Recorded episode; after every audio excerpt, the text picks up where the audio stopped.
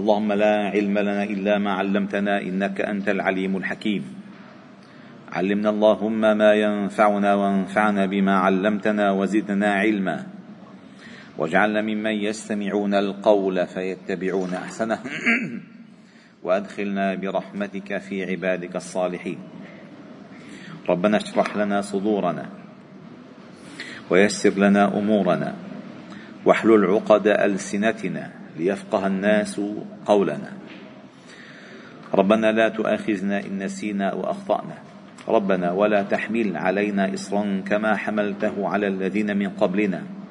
ربنا ولا تحملنا ما لا طاقة لنا به. واعف عنا واغفر لنا وارحمنا. أنت مولانا فانصرنا على القوم الكافرين. ربنا إننا سمعنا مناديا ينادي للإيمان أن آمنوا بربكم فآمنا. ربنا فاغفر لنا ذنوبنا وكفر عنا سيئاتنا وتوفنا مع الأبرار. ربنا وآتنا ما وعدتنا على رسلك ولا تخزنا يوم القيامة. إنك لا تخلف الميعاد. وبعد أيها الأحباب الكرام فهو مجلسنا التاسع عشر في قراءة هذا السفر المبارك المسمى بالشفاء بتعريف حقوق المصطفى صلى الله عليه وسلم. وقد وصلنا في رحلة المعراج والفرق بين المعراج والإسراء أن الإسراء يكون الانتقال من مكان إلى مكان ليلا بالمعنى الأفقي. بالمعنى الأفقي. أما المعراج هو الصعود الصعود إلى فوق. الصعود إلى فوق. وقيل المعراج المعراج هو كالبراق. يعني أداة الإسراء أداة الإسراء كانت البراق. وأداة العروج اسم المعراج. كيف المصعد الأسانسير مثلا؟ اسم المعراج. يعني منطقة معينة وقيل أنها في بيت المقدس لا يعرج من السماء إلى السماء إلا من هنالك. باب مفتوح لمن يسمح لهم بالعروج. فمن هنالك صلى بالأنبياء كما ثبت في الحديث وبدأ سماء سماء سماء سماء سماء سبعة سدة المنتهى فرض الله الصلوات رجع نزل. وفي عودته هل هو في حديث كثير من ذكر موضوع الإسراء؟ ولكن من الأمور المهمة التي ينبغي أن نذكرها هو حديث رواه الإمام أحمد كذلك أنه عندما عاد إلى الدنيا فوجد في بداية السماء الدنيا وجد أصوات ودخان عجأة فقال ما هذا يا جبريل؟ فطلع شم الرائحة الزكية بل نزل شاف العجقة الزحمة. أصوات ودخان قال هذه الشياطين يحومون على قلوب بني آدم ألا يتفكروا في ملكوت السماوات والأرض. يشغلوها يشغلوها لأن أنت بينك وبين الملكوت حاجز. أنت ترى الملك. الله أرادك أن ترى الملكوت. والفرق بين أن ترى الملك وأن ترى الملكوت أي أن ترى ملك الله في هذا في هذا الشيء. أن ترى تصرف الله في هذا الشيء. أن ترى تسخير الله في هذا الشيء. الكافر بيشوف الشيء؟ بيوصفه. يقول لك الشمس حرارتها هالقد وبعيدة عنها هالقد وكذا. هذا رأى الملك ما رأى الملكوت. أنت من ترى الملكوت ترى ملك الله له تسخير الله له فعل الله به وضع الله له. هذا هذا الملكوت بين الفرق فأنت ينبغي أن ترى الملكوت. فالشياطين تصرفك عن الملكوت. تنصرف صرف. ما بتشوف شيء بقى. ثم قال قال المؤلف رحمه الله تعالى بعدما ذكر الحديث زود ثابت هذا الحديث عن أنس ما شاء ولم يأتي أحد عنه بأصوب من هذا. وقد خلط فيه غيره عن أنس تخليطا كثيرا. يعني روايات كثيرة ولكن فيها خلط. هذا أصح ما نقل في هذا الحديث لا سيما من رواية شريك ابن أبي نمر فقد ذكر في أول مجيء الملك له وشق بطنه وغسله بماء زمزم وهذا إنما كان وهو صبي وقبل الوحي. الشق حصل حصل كم مرة؟ آه، آه، الشق حصل كم مرة؟ في أول مرة في مضارب بني سعد.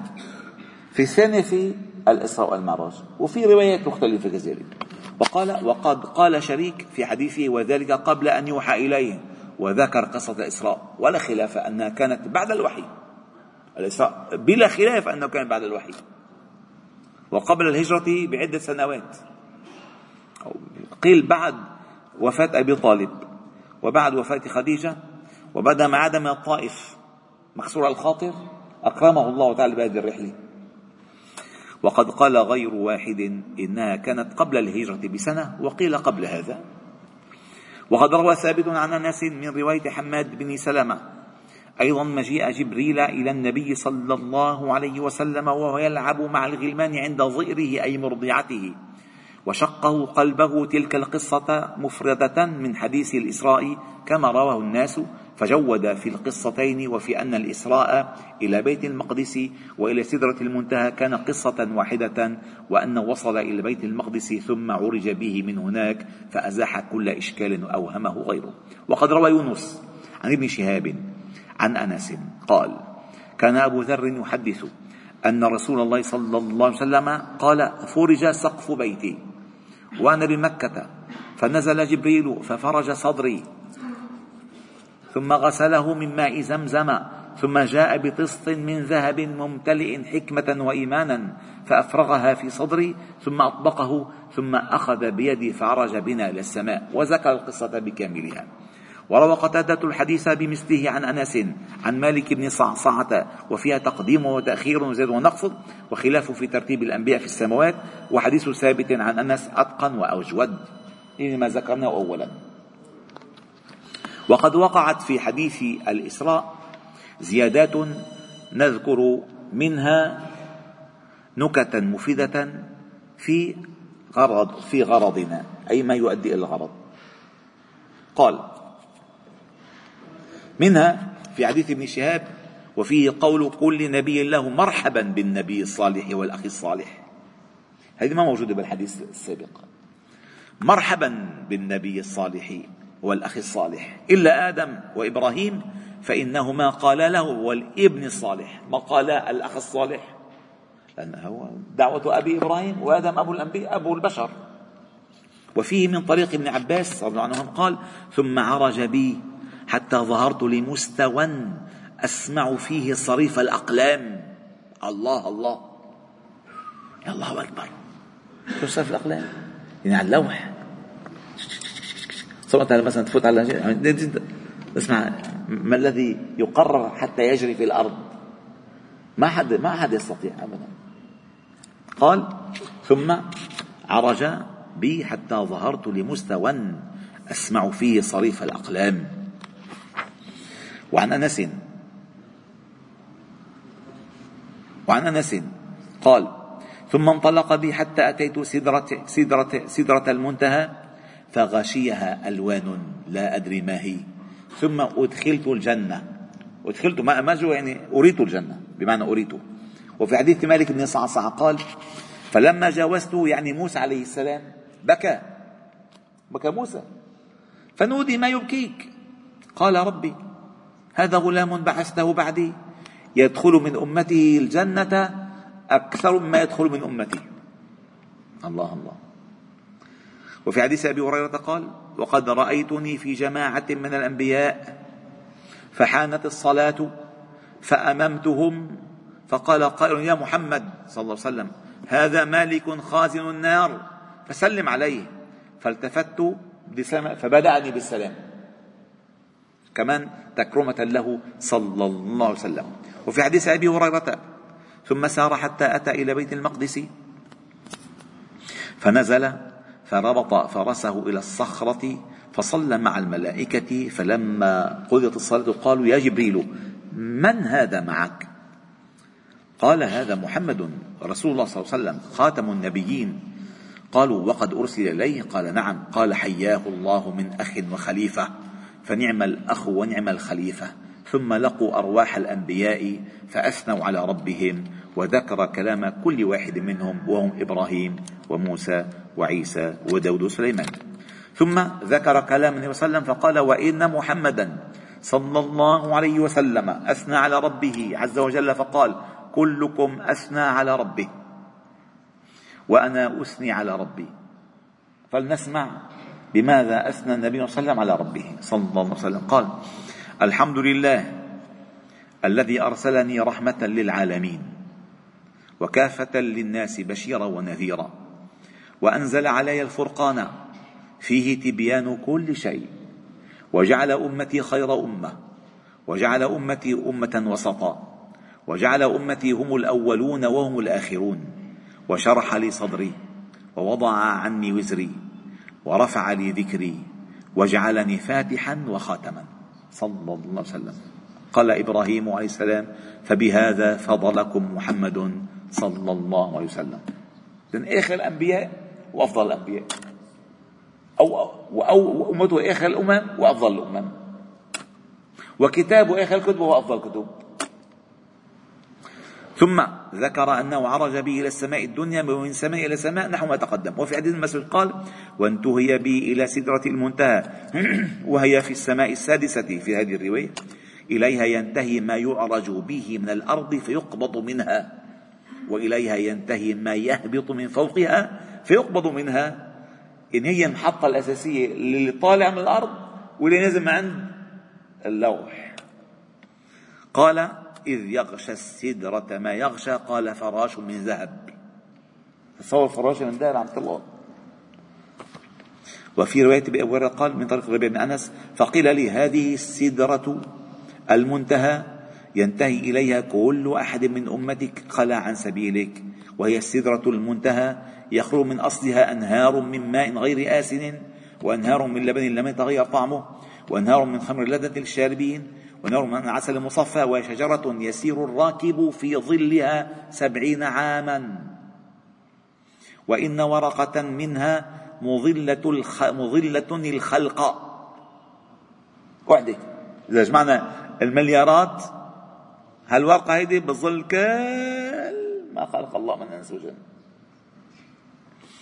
فغشيها نور وغشيتها الملائكة. قال فهو قوله إذ يغشى السدرة ما يغشى. فقال الله تبارك وتعالى له للنبي صلى الله عليه وسلم سل. فقال ربي فقال إنك اتخذت إبراهيم خليلا وأعطيته ملكا عظيما وكلمت موسى تكليما وأعطيت داود ملكا عظيما وألنت له الحديد وسخرت له الجبال وأعطيت سليمان ملكا عظيما وسخرت له الجن والإنس والشياطين والرياح وأعطيته ملكا لا ينبغي لأحد من بعده وعلمت عيسى التوراة والإنجيل وجعلته يبرئ الأكمه والأبرص وأعزته وأمه من الشيطان الرجيم فلم يكن له عليهما سبيل فقال ربه قد اتخذتك خليلا فهو مكتوب في التوراة محمد حبيب الرحمن صلى الله عليه وسلم. وأرسلتك إلى الناس كافة وجعلت أمتك هم الأولون وهم الآخرون. وجعلت أمتك لا تجوز لهم خطبة حتى يشهدوا أنك عبدي ورسولي. وجعلتك أول النبيين خلقا وآخرهم بعثا. وأعطيتك سبعا من المثاني ولم أعطها نبيا قبلك. وأعطيتك خواتيم سورة البقرة من كنز تحت عرشي لم أعطها نبيا قبلك. وجعلتك فاتحا وخاتما أو خاتما على كلا الروايتين. سبحان الله. وفي الرواية الأخرى قال فأعطي النبي صلى الله عليه وسلم ثلاثا. أعطي الصلاة الخمس وخواتيم سورة البقرة وغفر لمن لا يشرك بالله شيئا من أمته المقحمات يعني الكبائر. إن الله يغفر لا يغفر أن يشرك به ويغفر ما دون ذلك لما يشاء. وشفاعته لأهل الكبائر من أمتي. صلى الله عليه وسلم. وقال تعالى ما كذب الفؤاد ما رأى أفتمارونه على ما يرى؟ قال رأى جبريل عليه السلام في صورته له ستمائة جناح. الجناح الواحد عندما يفتحه يسد ما بين الأفقين. ستمائة جناح. يعني لا يستطيع العقل لا يستطيع أن يتخيل. فوق فوق قدرة العقل. هو ليش في إيمان؟ خذوا هالمعلومة. ليش في إيمان؟ وليش في جنة؟ وليش في نار؟ الإيمان هو الإطمئنان والاستسلام. يعيش الإنسان بأمان. وتصل إلى مرحلة يعني كأن الله يقول لك اقف هون هون يعني آه، بكفي. بكفي أنت مؤمن بكفي. لا تسترسل أكثر بالتفكير أبدا. والجنة موجودة لأن الإنسان بطبعه يحب أن يحوز كل شيء. كل شيء. ما معه وادي من ذهب بده اثنين. ثلاثة بده أربعة. أربعة بده الأرض. الأرض بده القمر. القمر بده المريخ. المريخ بده المجرة. ما بيشبع. فالله تعالى للمؤمن يعطيه عطاء لا يستطيع أن يحده. ذكر مرنا الحديث معنا في في البخاري وفي غيره كذلك وفي تفصيلات في في السنن للحديث رائعة. على هذا الذي اخر آخر دخول أهل الجنة الجنة؟ فقال إنه بس يا رب قرب قربني بس بس بدي بدي شم ريحة الجنة بس. نفه نفه نفه فقال له أدخل أدخل الجنة. قال ما أجحدك يا ابن آدم؟ ما أجحدك. فقال ولا تسالني غيرها قال ولا اسالك غيرها فقال أترضى أن أعطيك الدنيا مثل الدنيا وما فيها؟ قال أتهزأ بي وأنت رب العالمين. ما كنا كنا عم نشهد النظرة. فوت اخر تعطيني. مثل الدنيا؟ قال لك وعشر أمثالها. شو عشر امثالها فإذا مين بتخيل؟ زي وقف. بدك توقف. لأن الله تعالى بيعطي عطاء غريب. عطاء غير مجزوز. واسع كريم. فما وقف. الإيمان اطمئنان. يعني مثلا أنت ترى إعجاز الله تعالى في النملة وفي الذرة كما تراها في الكوكب والمجرة. إنما الله تعالى جعلها من قدرته الهائلة. جعلك تراها في أصغر خلقه وجعلك تراها في أعظم خلقه.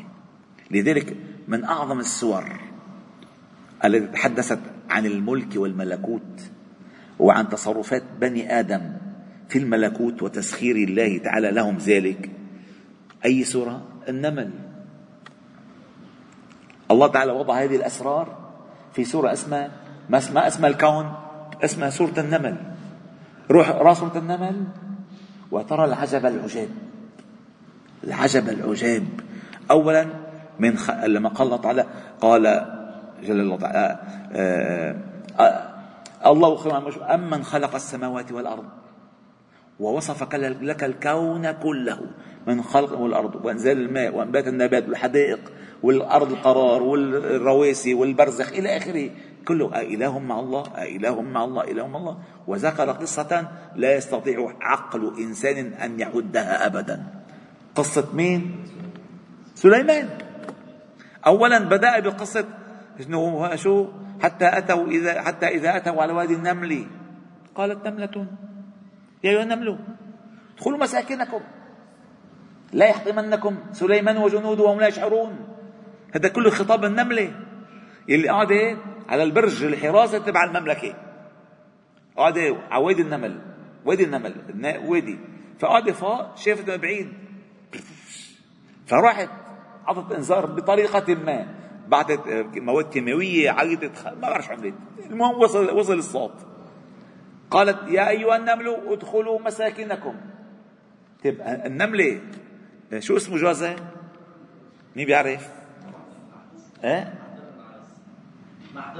ما لا شو اسمه جوزها؟ ما أنه ما ما ما كان عرسهم شو اسمه جوزها؟ النملة النملة الذكر والنملة الأنثى؟ النملة هي اسمه النملة ما في نمل النمل جمع نملة النمل جمع نملة النمل بيقول لك سحبوا النمل الذكر والأنثى ولكن سبحان الله في كل ممل في كل ممالك الحشرات الإناث هم هم الشغالين. بكل شيء. النحل النحلة هي الشغالة. النمل النملة الشغالة. الذكر مدد اجراه وقاعد مرتاح. إلا بالانف بالعكس هذيك مد اجريها وهو عم يشتغل. يا محلى مملكة النمل. المهم فقال آه، أبو يريد الضحك. آه، فقال ادخلوا مساكنكم لا يحطمنكم سليمان وجنوده وهم لا يشعرون. صور ملك عظيم النملة عرفت فيه. عرفت فيه. فأسمع الله كلام النملة وهي على باب ولسه وصل الجيش. أسمع الله تعالى كلام النملة لسليمان. شو النملة؟ أنت بتفوت النملة ولا تحس فيها. أسمع الله كلامها لسليمان وهو بعيد هو بعيد. فتبسم ضاحكا من قولها. خلصنا النملة وما فيها من أسرار. رحنا على الهدهد. الهدهد يلي أمتى؟ أوكس. السلاح الاستكشافي عند هدهد عند سليمان. اللي بيكشف الممالك وما تحت المخبوء. وما تحت المخبوء. هذا عجيب. قال إني وجدت امرأة تملكهم وأوتيت من كل شيء. ولا ووصف. وصف ما عنده ووصف حالهم. يعني بيعرف الأشياء وحال الأشياء. أشياء وحال الأشياء. ثم وصلنا على الخطر العظيم في عرش. العرش. تبع بلقيس اللي هو من أعظم العروش. قالت ولها عرش عظيم. الهدود وصفه. طيب هالعظيم هذا حجيبه لهون؟ حجيبه لعندي. وقبل أن يأتوا من يأتيني به قبل أن يأتوا المسلمين؟ قال عفريت. وقال الملك الذي عنده علم الكتاب المهم اجى لعنده العرش قبل أن يرتد إليك طرفك. تك. يعني غمض عينك فتح عينك بيطلع سبحان الله. لمحة لمحة عين. العرش من اليمن على فلسطين. وصل العرش. صاروخ الحوثيين وصل على فلسطين. بالدعاية وصل. بس هون هون بلحظة وصل. اللي بده يضرب. ما يقول بده يضرب. اليهود بيشوفوا شو ضرب. مع الإعلان آه عملنا إعلان. وقد انتصرنا كذا كذب كذب كذب كذب كذب. اكذب اكذب اكذب. هل تصدق أنك تكذب؟ هذا هو فالمهم وصل العرش. عرش انتقل بلحظة. هي لما شافته لا ما معقول أنا تركته وخبيته. كيف كيف وصل قبلي؟ هذه كلها وين كل هالعجائب؟ وين مذكورة؟ سورة النمل. يعني إذا الله تعالى يوريك العجائب القدرة عشان تعرف شو الإيمان. عجائب القدرة بس بدك تفكر. في أصغر الخلق وتراها كما تراها في أعظم الخلق. في الذرة وفي النملة وفي الكوكب وفي المجرة. ترى قدرة الله تعالى. مثله مثل غيره يعني بتوقف. فقال الله أكبر. فقال رأى جبريل طلع على جبريل يعني 600 جناح في صورته له 600 جناح. ثم وفي حديث شريك أنه رأى موسى في السابعة بتفضيل كلام الله. ثم قال ثم قال ثم علا به فوق ذلك بما لا يعلمه إلا الله. قال موسى لم أظن أن يرفع علي أحد. موسى كليم الله. وقد روي عن أنس صلى الله عليه وسلم صلى بالانبياء ببيت المقدس. وعن أنس أنتم بتلاحظوا أغلب الأحاديث الخاصة بالنبي صلى الله عليه وسلم وحركته يا عائشة يا أنس. لا أنس كان الخادم وعائشة كانت الزوجة. لما مين بده هيك فوتات هو خادمه عشر سنوات. وزوجاته في المدينة هن أغلب خصوصياته رواها إما زوجاته أو أنس. خادمه خادمه صلى الله عليه وسلم. قال وعن أنس قال قال الرسول صلى الله عليه وسلم بين أنا قاعد ذات يوم إذ دخل جبريل عليه السلام فوكز بين كتفي فقمت إلى شجرة فيها مثل وكري الطائر. شجرة فيها عش طائر وعشر طائر. شجرة ما قال شو هي بس فيها مثل لأن العش الطائر عش محل كأنه كان بيتين كأنهم صفيتين جاهزين قال آه، فقعد في واحدة وقعدت في الأخرى. فنمت فنمت. هي شو نمت؟ الشجرة. فنمت حتى سدت الخافقين. ولو شئت لمست السماء. ولو لمسست السماء وأنا أقلب طرفي ونظرت جبريل كأنه حلس لاطئ. يعني هيك متواضع فعرفت فضل علمه بالله علي وفتح لي باب السماء ورأيت النور الأعظم وإذا دوني الحجاب وفر وفرجه الدر والياقوت ثم أوحى الله إلي ما شاء أن يوحي. وذكر البزار عن علي بن أبي طالب رضي الله عنه قال لما أراد الله تعالى أن يعلم وسلم الأذان الأذان جاء جبريل بدابته يقال البراق فذهب يركبها فاستصعبت عليه فقال جبريل اسكني. فوالله ما ركبك عبد أكرم على الله تعالى محمد صلى الله عليه وسلم فركبها حتى أتى بها إلى الحجاب الذي يلي الرحمن تعالى فبين هو كذلك إذ خرج ملك من الحجاب. فقال النبي صلى الله عليه وسلم يا جبريل من هذا قال والذي بعثك بالحق إني لأقرب الخلق مكانا وإن هذا الملك ما رأيت منذ خلقت قبل ساعه هذه. إن جبريل أقرب الملائكة الله تعالى. لما وصل طلع ملك ما منه يسوي جبريل ما يسوي بحياته قال آه، والذي بعثك بالحق إني لأقرب الخلق مكانا وإن هذا الملك ما رأيت منذ خلقت قبل ساعتي هذه فقال الملك الله أكبر الله أكبر. فقيل له من وراء الحجاب صدق عبدي أنا أكبر أنا أكبر. فقال له الملك أشهد أن لا إله إلا الله. فقيل له من الحجاب صدق عبدي. أنا الله لا إله إلا أنا. وذكر مثل هذا في باقي الأذان إلا أنه لم يذكر جوابا عن قوله حي على الصلاة حي على الفلاح. ثم قال ثم أخذ الملك بيد مسلم فقدمه فأما أهل السماء فيهم آدم ونوح. قال أبو جعفر محمد بن علي بن حسين بن حسين راويه أكمل الله لمحمد صلى وسلم الشرف على أهل السماء والأرض. قال القاضي عياض رحمه الله ما في هذا الحديث من ذكر الحجاب؟ انتبهوا في شيء مهم. ما في من ذكر الحجاب؟ فهو في حق المخلوق لا في حق الخالق. فهم المعجوبون. والباري جل جلاله وجل اسمه منزه عما يحجبه. إذ الحجب إنما تحيط بمقدر محسوس ولكن حجوبه على أبصار خلقه وبصائرهم وإدراكاتهم بما شاء وكيف شاء ومتى شاء. كقوله تعالى كلا إنهم عن ربهم يومئذ المحجوبون. يعني ما فيك تتخيل أن الحجاب هو اللي بأثر على لا الحجاب بالنسبة للملك وبالنسبة للخلق ليس بالنسبة لله تعالى. جل الله تعالى في علاه. لا ليس كمثله شيء. فقوله في هذا الحديث الحجاب وإذ خرج ملك من الحجاب يجب أن يقال إنه حجاب حجب به من وراءه من ملائكته عن الاطلاع على ما دونه من سلطان وعظمته وعجائب ملكوته وجبروته. ويدل عليه في الحديث قول جبريل عن الملك الذي قال إن الملك ما رأيته منذ خلقت قبل ساعة هذه. يعني حجب بالحجاب الملك عن جبريل.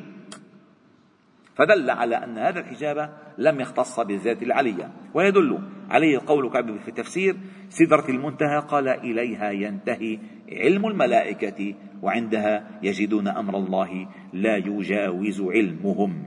لا يجاوزها علمهم. وأما قوله الذي يلي الرحمن فيحمل على حذف المضاف أي يلي عرش الرحمن أو أمرا ما من عظيم آياته أو مبادئ حقائق, حقائق معارفه مما هو أعلم به كما قال تعالى واسأل القرية التي كنا فيها أي اسأل أهل القرية التي كنا فيها. القرية لا تسأل. وقوله فقيل من وراء الحجاب صدق عبدي أنا أكبر فظاهره أنه سمع في هذا الموطن كلام الله ولكن من وراء حجاب.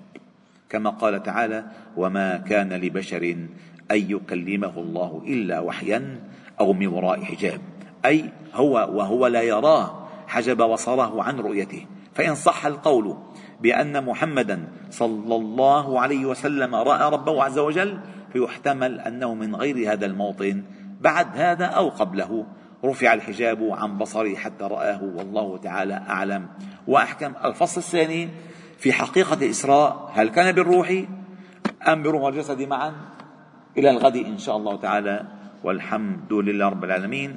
سبحانه وبحمدك نشهد أن لا إله إلا أنت. نستغفرك ونتوب إليك. وصلي وسلم وبارك على محمد وعلى آله وأصحابه أجمعين. والحمد لله رب العالمين.